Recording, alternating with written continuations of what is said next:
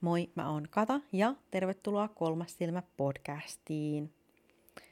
Eli Juul on tämän jakson aiheena ja Juul on muinainen germaaninen talvijuhla, mistä mä aion teille kertoa hieman tässä. Ja yritän aina lausua oikein Juul, äh, mutta todennäköisesti tuun sanomaan Juule tai Juuli tai kaikenlaista vähän vastaavaa sinne päin. Äh, koitetaan kestää ja on muitakin vierasperäisiä nimiä ja sanoja, mitkä tulen ääntämään aivan varmasti aivan pyllylleen, joten koettakaa kestää, älkää petäkö rimaa turhan korkealla, just saying. Ja haluan tosiaan myös muistuttaa, että koska kyseessä on ikivanhat perinteet, on tosi mahdotonta sanoa niin kuin monista asioista, että mikä on just oikea tapa tehdä niin tai näin, tai mistä se mikäkin perinne on tarkalleen kotoisin. Et mä yritän aina tutkia mahdollisimman monta eri lähdettä että mä saisin varmaa tietoa, mutta on mahdotonta luvata tarkkuutta semmoisista asioista, mistä mun on mahdotonta todistaa. Mutta mä yritän parhaani. Mä yritän parhaani. Ja jos tuntuu, että sä oot itse kuullut niin eri jutun samasta hommasta, niin ehkä sä oot kuullut eri lähteestä sen, ja ehkä se on, on, on oikein se juttu. Ei se välttämättä ole väärä. Et, koska on varmasti niin monia tapoja juhlistaa samaa asiaa. Et ei se välttämättä ole, ole mitenkään että sä et tarvitse kenenkään lupaa, että onko oikein, jos teen näin, että siis varmaan, varmaan on, että sen kun teet. Mutta mä yritän tosiaan aina fakta checkata aina sormet näppiksillä liekeissä vilistää, niin kun internet-sivut vaan pyörii, pyörii mun ruudulla ja kirjat lentelee ympäri kämppää, mutta mä en voi luvata täydellisyyttä. Enkä tosiaan usko, että onko sillä välillä, että onnistut sä noudattaa perinteitä just ja just oikein, jos sä teet sen kunnioituksella – ja sun tarkoitus on hyvä, sä et riistä mitään kulttuuria, kaikki on hyvin. Ja muutenkin Jul on käytännössä suomalainen joulu aika lailla sellaisenaan. Eli Jul on muinainen germaaninen talvijuhla. Ja nimen alkuperäinen merkitys on todennäköisesti, todennäköisesti vanha Norja Jul tai Jolnir, Jol tai Jornir, Jolnir, Jolnir, joo, joo. Just niin. Jotka on Jumala Odinin nimiä. Ja äh, juhle juhlitaan talvipäivän seisauksena noin 21. 22. joulukuuta. Ja ju, juhlen aika alkaa nyt just 21. joulukuuta ja se päättyy ensimmäinen tammikuuta. Ja samoihin aikoihin vietti muinaiset roomalaiset Saturnaliaa, joka ajoittui noin 17-23. joulukuuta – ja anglosaksit juhli modranihtii eli äitien yötä. Ja suomalaisessa kansanperinteessäkin jouluaika on alkanut 21. joulukuuta ja sitten on jatkunut aina 13. tammikuuta asti. Et samalla lailla kuin aiemmin, kun mä tein jakson Saawinista, niin kävi ilmi, että ympäri maailmaa juhlitaan samoihin aikoihin erilaisia juhlia ja se ei ole myöskään mikään poikkeus äh, joulun kohdalla. Et sadonkorjuut ja erilaiset taivaan tapahtumat ja muut on aina ollut ihmisille tärkeitä ja niitä on juhlistettu. No, miten sä sitten voit juhlia juulia, niin juulee, juulea, juhlia? Joo. Ää, niin monilla tavoilla. Siis tosi moni jouluperinne on pakanaperinne. Siis joulukuusi, kynttilät, ruoka, yhteinen aika perheen kanssa, lahjojen antaminen. Sä voit koristella sun alttarin niin kuin, äh, juuleen liittymillä asioilla.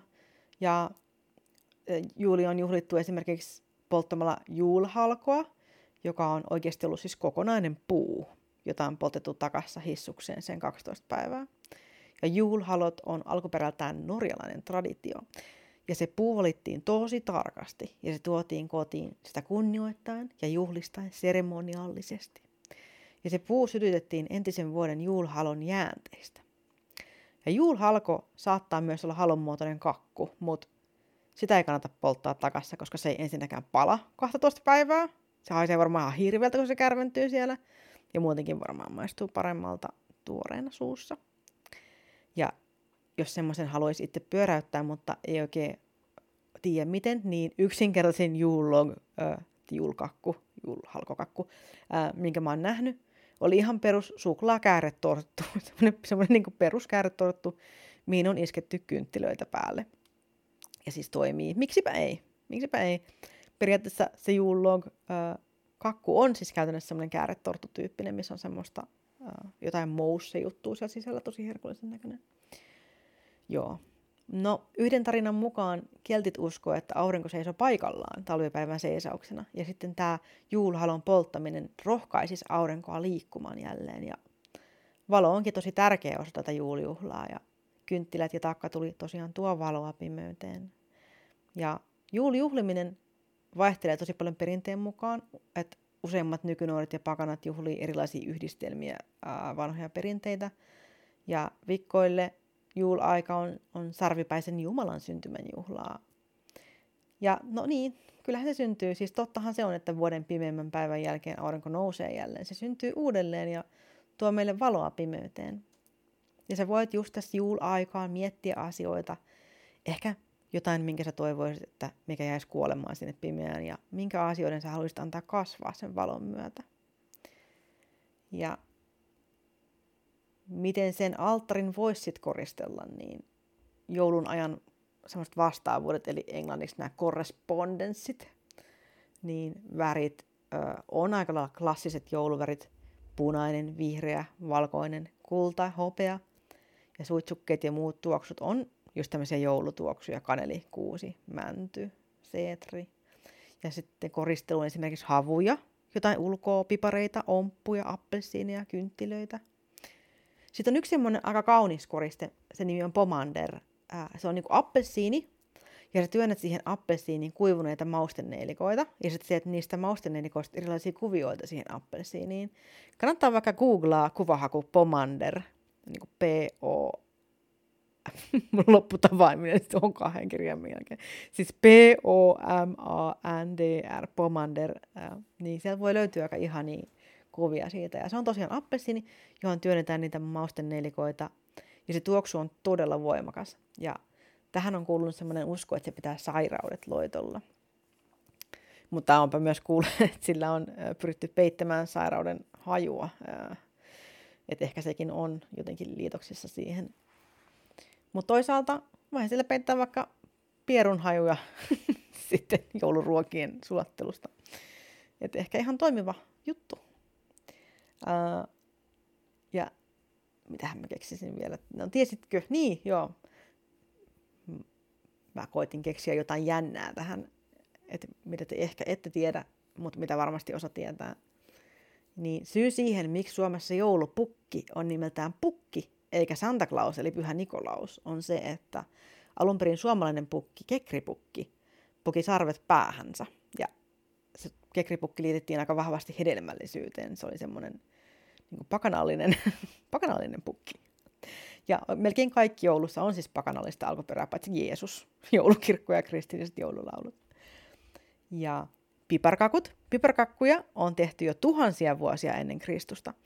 Ja niiden esi-isäpipskuja on valmistettu Egyptissä ja Kreikassa, ja niitä käytettiin seremoniallisesti. Ja sanotaan myös, että piparien muodolla on väliä, ja että tietyn muotoiset piparit edustaa tiettyjä asioita. Esimerkiksi possupipsku on symboli uhrileivästä viikinkiajalta, ja sillä toivottiin vaurautta. Ja sitten se klassinen kukkapipari, missä on semmoiset pyöreät siinä reunoissa, niin se tuo hyvää satoa ja hedelmällisyyttä. Varmasti myös vaurautta. Ja sitten siinä joulusta äh, lähtee myös semmoinen hauska juttu eteenpäin kuin joulun pyhät unet. Eli 24. ja 25. päivän välisenä yönä on ensimmäinen uni. Ja tämä jatkuu 12 päivää. Eli 12 päivää unen näköä ja näiden unien sanotaan kertovan sulle, että minkälainen ää, seuraava vuosi sulle tulee. Eli 12 yötä, 12 kuukautta. Ensimmäinen ää, yö, eli 24-25 välinen yö, on se yö, mikä kertoo sulle sit siitä tammikuusta. Ja sitten tietenkin seuraava yö on sitten helmikuu ja niin edelleen, kunnes koko vuosi on käyty läpi. Et se, ää, miten sä voit oppia näistä öistä, näistä unista, niin kirjoitat ylös parhaas mukaan heti heräämisen jälkeen, että mitä ajatuksia ja tuntemuksia ne unet herätti, mitä symboliikkaa niissä voisi olla? Mitä erilaisia asioita sä näet niissä unissa? Tuntuuko joku ehkä merkittävämmältä kuin toiset? Ja kirjoitat ne kaikki itsellesi ylös. Ja tutkit vähän sitä, että miltä, miltä ne tuntuu. Ja sä voit seurailla sitten vuoden, vuoden pitkin, vuotta pitkin, että, ää, että toteutuuko ne unet sillä lailla, miten sä ne näit. Se voisi olla ihan hauska projekti. Koko vuosi etukäteen nähtynä. Mm. Joo, no mitäs tähän vielä sanois? Ähm, sä voit juhlia jo, joulu, anteeksi juul, juuli, sä voit juhlia aika lailla samoin kuin jouluakin. Eli ihanaa joulun aikaa teille kaikille ja mä toivon teille rauhallista ja ihanaa uutta vuotta. Ja paljon ehkä lahjoja ja ihanuuksia ja ainakin paljon rakkautta ja erilaisia oivalluksia. Ja musta tuntuu, että mä oon teidän haltijatarkoon nyt. Teille ihania oivalluksia, ruusunpunaiset huulet ja ei, mutta ihanaa, ihanaa joulua kaikille. Toivottavasti, toivottavasti loppuvuosi menee ihanasti teille ja on ollut ilo olla teidän mukana tämän vuoden. Kiitos tosi paljon, että olette ollut mun kanssa ja olette kuunnellut mun podcastia ja kiitos siitä ihanista tuttavuuksista, ihanista viesteistä, mitä te olette laittanut mulle. Se on ollut tosi rohkaisevaa ja mä oon oppinut myös tosi paljon teiltä. Ja mä toivon, että ehkä te olette oppinut myös jotain multa. Mutta kiitos ja oikein hyvää joulua. Heippa!